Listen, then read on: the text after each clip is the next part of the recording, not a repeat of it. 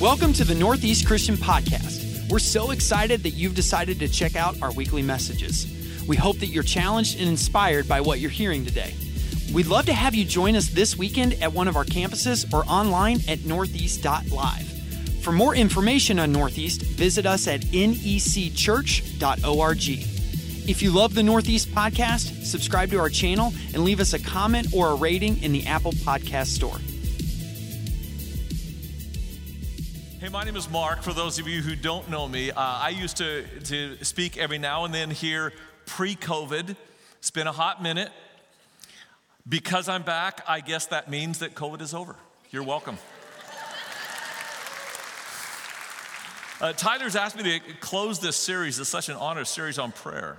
And I love what he said last week about prayer that he's, he's asking us to turn up the temperature on our prayer lives. And you have, like in a big way, you've responded to this series more than what we expected you would. And I think it's because that you get it. You understand that after what our nation has been through, God is ready to break through in new ways. And for us to be prepared to receive all that He's gonna blow by us, the blessings, we need to be postured in prayer to see what he's doing, expect what's coming, and to receive it from the Lord. So I think that's why you've been so in, tune with this series on prayer. And Tyler's asked me to conclude the series talking about praying for the lost. And I, I probably shouldn't do this, but that's a bad idea. Yeah. No, hear me out. Hear me. It's a bad idea because it's going to cost to pray for the lost. Like if you prayed for uh, one of the titles of the series, you're praying praise and adoration. When you adore God in prayer, when you praise God in prayer, what does that cost you? A conversation. Like that's all it costs you. It's because you're not going to change who God is. Yeah, and there's really no follow up for you after you praise God. You pray for healing. Jason preached a good sermon on that. Pray for healing. What does it cost you? A conversation. Like you, you can't heal yourself, so like how are you to add to that prayer? You see what I'm saying? You pray for healing and you might even get a blessing. So there's way more upside than cost ratio benefit. You pray for prayers that change history. That was a wonderful sermon. You pray for prayers that change history. How much history can you personally change? A little, some. So there's some cost to you, but not a lot. It costs a conversation. You start praying for the lost, what's it to cost you? Yeah. This is an interesting prayer because if you track the prayers in the New Testament where, where Jesus asks you, pray for the lost, pray for the lost, in each one, guess who answers that prayer? You. I mean, God helps, obviously. He's the driver of it. I don't mean to say that God's not involved at all. He's the dominant driver. But if you pray for the lost, God will use you to help him answer your prayer. That's why I say it's a bad idea. If, if you're a sideline Christian, and some of you are, it's okay, we're not critical, just, but some of you, like Christianity, needs to stay on the weekend. You go to church, sing some songs, maybe throw a 20 in the offering. That's it. If you want to keep your Christianity to the weekend, praying for the lost is a bad idea because it will cost you time and investment. And I just want to give you fair warning that if you decide to go against this advice and go ahead and pray for the lost, I want to track what it will cost you through the New Testament. You with me? Four prayers, the four costs you will pay, and a little bit of advice for those of you, like some of you, I know you're just bulldogs and you're like in it to win it, and you're gonna go all in for Christ and all that stuff. Okay, I get it. But if that's you, I want to give you some advice on how to be effective in praying for the lost. So the first prayer, four prayers. First prayer is the first thing that Jesus ever asked us to pray about. Anyone know? First prayer. And I'll tell you this my estimation, this is the most offensive thing that Jesus ever said. Don't be offended that I said Jesus was offensive. Like everyone was offended by him. His friends, his enemies, family, like everyone was offended by him. So don't be offended when I say he said something offensive. This offense Everybody, when Jesus said it, they go, Are you kidding me? Serious? Matthew chapter 5. Jesus says, first time he asked you to pray for anything, but I say to you, love your enemies and pray for those who persecute you. First thing Jesus asked you to pray for. Now, I need to remind you that their enemies, not like ours, ours are halfway around the world, theirs were on top of them. Israel was an occupied territory when Jesus said this. The Romans were right there, they were in the neighborhood, they, they were in the village, dominated, taking control and taking taxes and, and, and, and taking people. The, it was your enemy was really close. We call them terrorists. The Middle East terrorists, that should sound somewhat familiar, right? These guys were enemies in their village.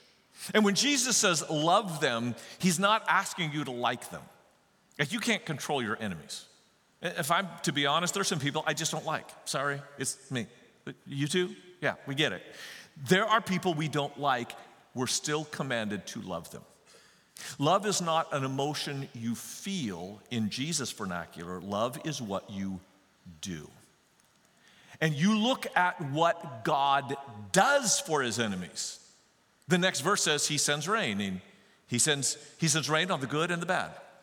He sends sun on the righteous and the unrighteous. He is asking us to love as indiscriminately as God loves, to love your enemy. And that will cost you.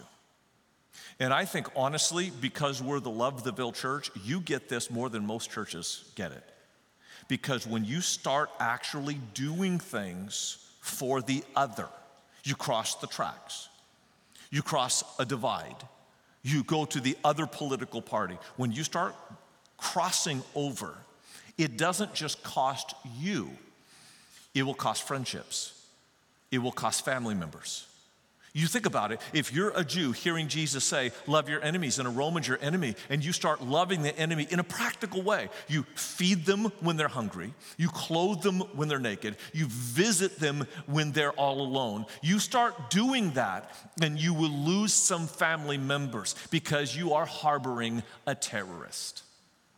And some of you have crossed a line with Love the Ville. Some of the people you work for say, Why would you do that? Some of your family members like you, you're sacrificing what should be ours for the other. You get the cost is more than just a personal cost to you, it costs your family. So that's why I'm saying it's a bad idea to pray for the lost if you want to be a sideline Christian. So, why would anybody pray for the lost when you know it's going to cost? Well, for those of you hardliners, here's what Jesus said, not me, this is Jesus. So that you may be sons of your Father who is in heaven. That's the explanation. I don't know how badly you want to be a child of God, but you know what, they say like father, like son. You have the character of your father. I don't know how badly you want the character of your father, but if you do, it will cost. It cost Jesus. I mean, he was the ultimate son of God, right?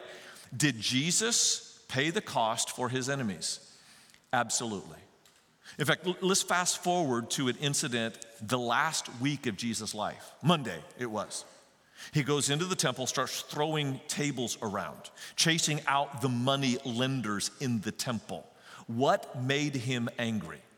Because Jesus didn't like blow his cool a lot, but he's just, he is uncorked right now. And then everyone's going like, why is he so mad? He tells you by quoting a scripture that triggered him. Mark chapter 11, verse 17. He was teaching them and saying to them, Is it not written, My house shall be called a house of prayer for all the nations? That's what triggered him. He's quoting Isaiah 56 7. Interestingly, all four evangelists tell the same story. Matthew tells the story. But Matthew does not include that phrase for all the nations. It just says, My house will be called a house of prayer. Matthew does not mention all the nations. Luke, who's a Gentile, he's, he's from the other nations. He doesn't mention all the nations. John, same story. He doesn't mention all the nations. Mark is the only one to mention this phrase, all the nations. So you need to fact check him to see is he just making stuff up? Did he get the quote right? You go back to Isaiah 56 7, sure enough, that phrase, for all the nations, is in there. God never intended his temple to be only for the Jews, he intended it to be for all the nations. And that's what triggered Jesus. My question for you is why did Mark notice it when nobody else did? Because if you're going to pray this prayer, you need to notice the other. How did he do that? Do any of you know where Mark was when he wrote his book? He was actually living in Rome. Peter had gone to preach there, and he was following Peter around, writing down what Peter said. When you live among the Romans, it's harder to call them your enemies. Because when you live among the other, you begin to see their heartbeat is the same as yours. Their fears, their dreams, their desires, they're not so different than you when you live with someone. When you remove the gap of distance, you begin to see the other eyeball to eyeball. Some of you have noticed that when you go out to love the Ville, that those who are supposedly so different than you, maybe a different political party or a different neighborhood or different economic bracket, they're still the same human desires and drives as you. And when you see the other in a mirror, then you can to love them authentically and pray for their salvation. So here's my advice I'm not, I'm not telling you to pray for your enemies because that's a dangerous prayer. But if you decide that you're not comfortable just keeping Christianity on the weekend, you're not comfortable being a sideline Christian, and here's my advice to you live with the other. You have to do life with the lost if you're going to authentically pray for them. Now, here's the problem with that. I hear you agreeing with me, go, yep, yep, live with the lost, live with the lost. Do you know how hard that is? Statistically, 95% of Christians who have been Christians for over five years have zero non Christian friends. Now, you might know a neighbor who doesn't go to church. You might have someone at work that they don't love the Lord. But do you do life with them? 95% of you, if you've been a Christian for five years or more, have no real relationships with lost people. How are you going to pray for someone that you're not doing life with? So here's the first cost for you you have to do life with the lost in order to pray authentically and effectively for them. Are you willing to pay that price? If you're not, this is a, this is a dangerous prayer for you. Prayer number two, and this oddly is the second thing that Jesus ever asked anyone to pray for, and that is workers for the harvest field. I'm going to read Luke's version of it. And he said, That's Jesus, the harvest is plentiful, but the laborers are few. Therefore, pray earnestly to the Lord of the harvest to send out laborers into his harvest field. Now, remember, I mentioned earlier that when you pray for the lost, the cost is that God asks you to be a part of the answer to your own prayer. This is where I get this from. Watch verse 2. Eh, uh, I'm sorry, verse three. Go your way. Like you're the, you pray for, pray for the harvest, pray for workers for the harvest, and now you go and be the answer to your prayer. Behold, I'm sending you out like lambs in the midst of wolves. That's a pathetic picture. Like, seriously, in your mind right now, just drew a cartoon drawing of a little lamb and now a bunch of wolves all around it. It's pathetic. You were not going to read this advice on any book about how to win friends and influence people. This is not how to convince someone, oh, yeah, I want to be a lamb among wolves. This is not a petting zoo. This is a war zone.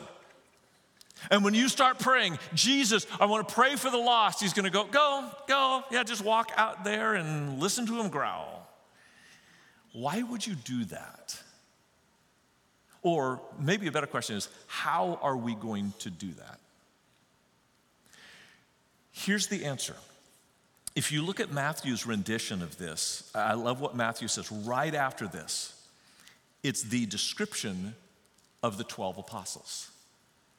And he actually names the 12 apostles. And maybe you've never noticed this, but Jesus sent the apostles out in pairs.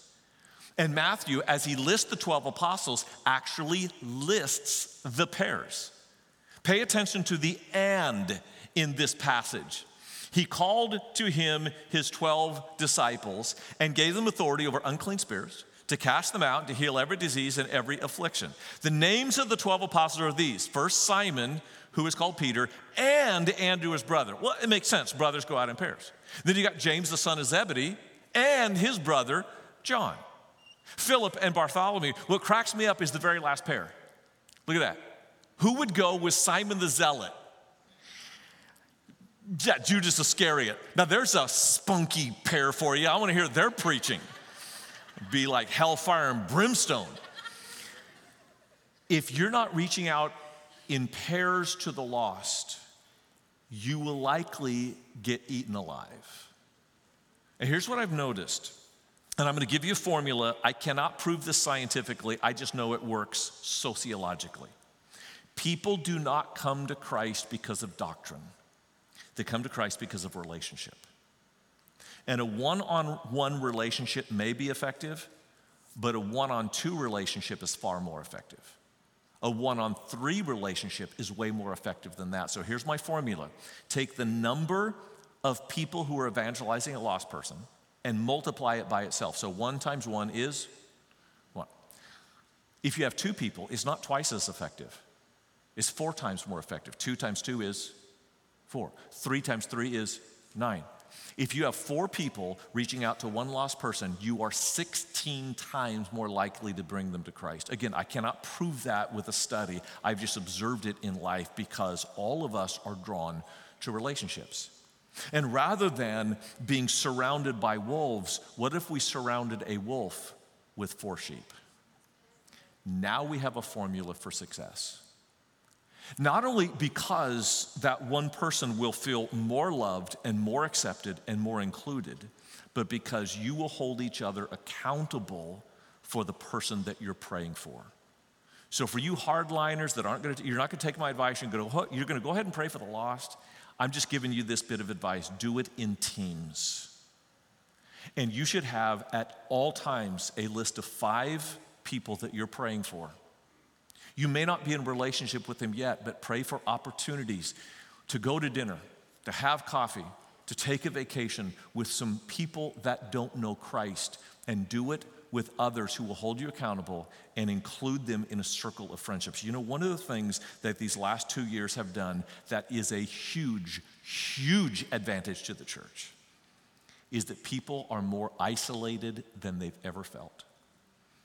And what you have at this church, at your small group, is so special. It is addictive. And people are literally dying to have what you have right now. Do it in teams. If you decide to do it, that, that's not my advice. Number three, it, for those of you who say, nope, you know what? The character of God, that's worth the risk to me. The heart of Jesus, that's worth the cost to me. If you're gonna do it, let me tell you a third prayer that you should pray. This comes from Acts chapter 4. It is to pray for power.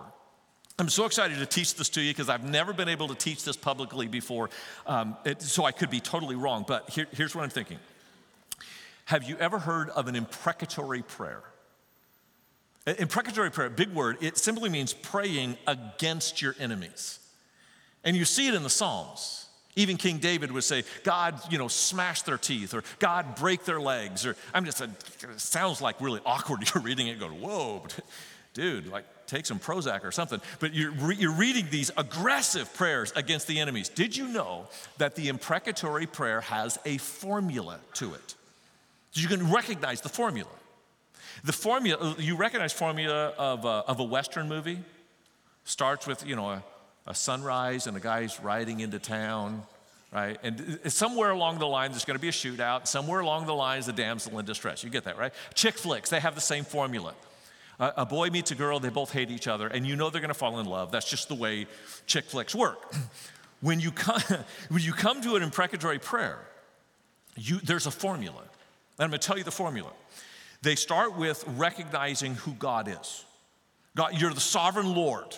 You're the king of the universe. So you praise God. And then you you tell God what he said. God, you have spoken against evildoers. You, you, you, have, you, you have said that there's a law of, of good and bad and right and wrong, and people who break the law will be punished. That's what you said. And then you'll read a word, either look or see. God, look at what they've done. See, see those people over there? These are the people that you talked about. So, God, I know who you are. I know what you said. You see what they are? Now, do something about it. Go get them, God. That, that's the formula for an imprecatory prayer. And watch this formula play out in Acts 4. Now, I need to set the scene. Peter and John go up to the temple to pray. And there's a guy who's a, who is a paraplegic, He's never walked. He's been there for decades, and everybody knows him. And Peter and John heal him, and he certainly, suddenly the lame man turns Tigger. Just bouncy, bouncy, bouncy, bouncy. Fun, fun, fun, fun, fun. He's bouncing around, and everyone's going, I think that's the lame guy. And so they preach, they get a chance to preach to the crowd who are just fascinated with the healing, and they preach Jesus. And they get arrested for preaching Jesus. Problem is, there's no law against preaching in the name of Jesus until after they arrest them. And then they created a law that you can't preach in the name of Jesus. And you go, that's not fair. Well, it kind of is because they're the Sanhedrin, they're the Supreme Court of Israel, they can do that. So they, they have this law, and they tell Peter and John, if you guys preach in the name of Jesus anymore, we are going to flog you. Like that's a bad beating, like a to the death beating, nearly. And, and so Peter and John, you should have been there, it was hilarious. They look at him and go, yeah, that's not going to happen whether we obey God or men, like you have to decide for you, but we're gonna obey God. Sorry, we will be back. And they go home to pray about it, and that's where the story picks up in chapter 4. The prayer begins in verse uh, 23. 23 and 24, it, it's the formula. It recognizes sovereign Lord. So your antenna goes up and goes, oh, this could be an imprecatory prayer. Next thing he does in verse 25, he quotes Psalm 2, which is a curse against those who reject God. So you got Formula 1, Formula 2, Formula 3. Listen to what Peter says in verse 29. And now, Lord, look upon their threats. This has all the signs of an imprecatory prayer. What should come next? God, go get them. It's not what comes next. Read it for yourselves. Look on their threats and grant your servants to continue to speak your word with all boldness while you stretch out your hand to heal. Hold up, Peter. That's what got you arrested in the first place. You seriously asking God to continue to do what got you in trouble and now will get you flogged? What Peter is asking is that God will do to him what his enemies deserve. That is the heartbeat of Jesus. It's exactly what Jesus did for you. He took your, the, the punishment for your sin and he took it upon himself. When you, as a follower of Christ, begin to pray for the lost, just know that that implies you taking the suffering on you that they deserve. It will come in the cost of time, it will come in the cost of family, it will come in the cost of sacrifice for you, being rejected, being mocked. In our country, probably not being beaten, but there is a cost associated with it. So when Tyler asked me to ask you to pray for the lost, I just need to warn you there's a cost involved. Are you willing to pay the cost of praying for the lost that will get you the character of God? The heart of Jesus and a model of Jesus' life. So, my advice to you is be prepared to suffer so others won't have to. Prayer number four. I'm going to close with this one. And this may not sound uh, reasonable to you, you may not see the connection, but pray for leaders. Several times in the New Testament, we're given this mandate to pray for governing authorities. I'm going to be reading from 2 Timothy. First of all, then, I urge that supplications, prayers, intercessions, and thanksgiving be made for all people. That's all kind of prayers, four different kind of prayers. For kings and all who are in high positions, that we may lead a life of peaceful and quiet life, godly and dignified in every way. how, how is that praying for leaders? How is that praying for the lost? Listen to the next verse. This is good and it is pleasing in the sight of God our Savior, who desires all people to be saved and to come to the knowledge of the truth. When you pray for governing officials, school board members, mayors, city council people, when you pray for leaders, you are praying that they are successful in their careers to bring peace to your communities. Because the more peace there is, the broader the opportunity for you to share Christ. That's the thought behind this prayer. What I've noticed, and I think it's worse now than it's ever been, is that asking you to pray for your leaders is asking you to pray for your enemies. Because we treat our leaders as if they are our enemies. The last three presidents, I've heard people say, so this catches everybody. The last three presidents, I've heard the same thing. He's not my president. He's not my president. He's not my president. If you're an American, he is your president. And more to the point, he's God's president because God moves kings like pawns on a chessboard. And if you don't believe that, then we have a problem because you are denying the sovereignty of God in national leaders. He is God's president.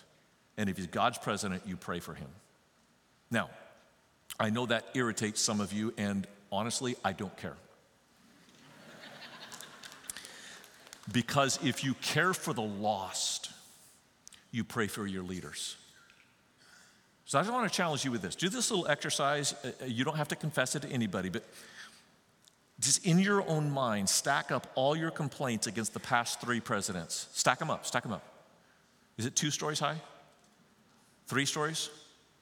Some of you, like, you've got a skyscraper. Okay, now stack up the prayers that you prayed for the pre- last three presidents. How many times have you prayed for God's leaders? Multiple times the New Testament commands you to do that not because you like your leaders, but because you love the lost.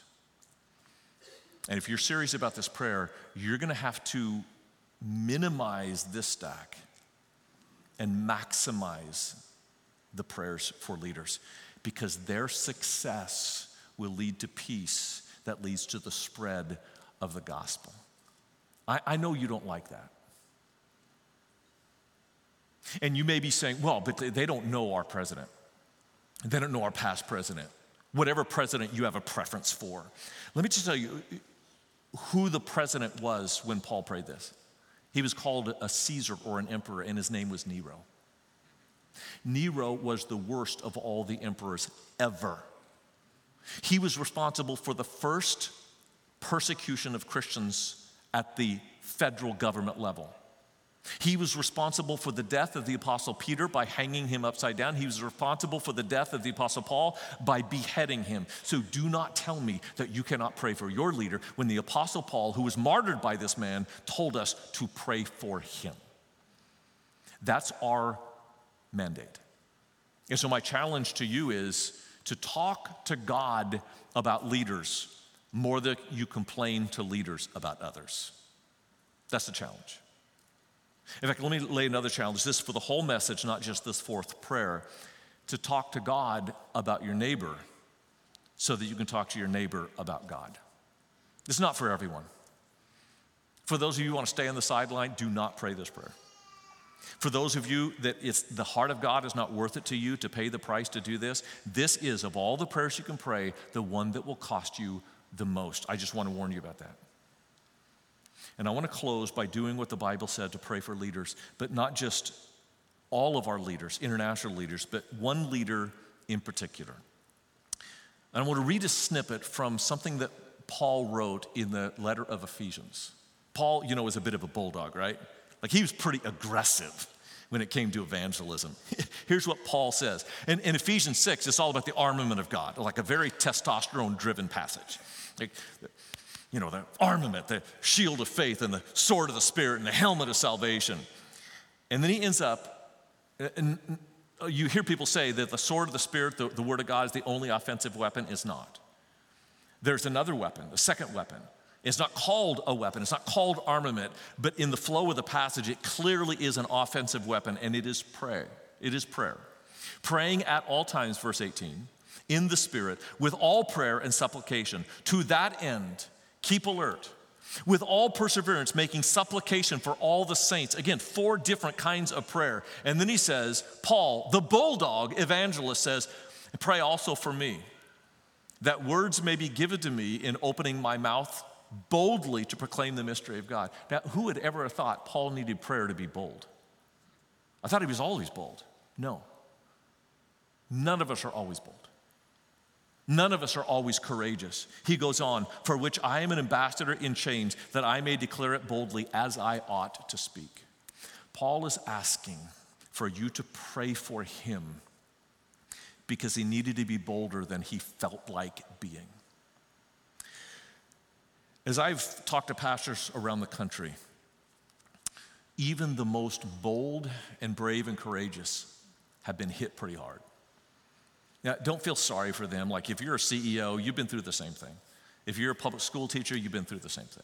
If you're a business owner, you, have been through just as much difficulty as any other leaders. But your leader here at this church, Tyler McKenzie, has been through the wringer. And you may not see it because he's a bulldog. He is, and, and I want to tell you what I, when he's not in the room, here's what I say about him.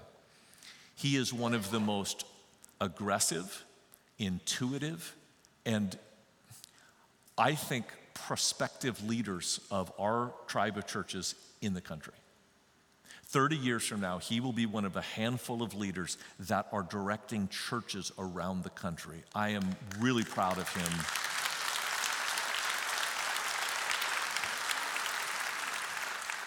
And he needs your prayer. He needs your prayer now more than ever that he would be bulldog bold going forward in the future. You can only get gut punched so many times before you begin to back off. And we cannot afford to have our pastor back off of the vision that God is put on him. So I want to lead us all in prayer now for our pastor. Holy Father, these, these are difficult days. Compared to other seasons of history, I suppose we have it good, but for us in our lifetimes, these have been difficult days. And leaders of all stripe and all sizes have been, have been facing challenges, internal and external. And we want to pray right now for Tyler. Very specifically, we want to pray that he would be bold, that the words he speak would come from you, that the courage he has would come directly from you that you would lead him with your Holy Spirit as if your Holy Spirit is escorting him through the halls of this church. Lord, would you surround him with men and women of utmost integrity? Would you have his accountability partners hold his feet to the fire for the call that you put on him for this place? Would you give him the right encouragers, the Barnabases who would not only encourage him personally, but throw blocks for him to run with the ball down the field. Would you give him your heart and give him your character so that as he leads out in praying for the lost and leading the lost to Christ, that we would be able to follow his example? And we pray this all in our ultimate example of Jesus Christ our Lord. Amen.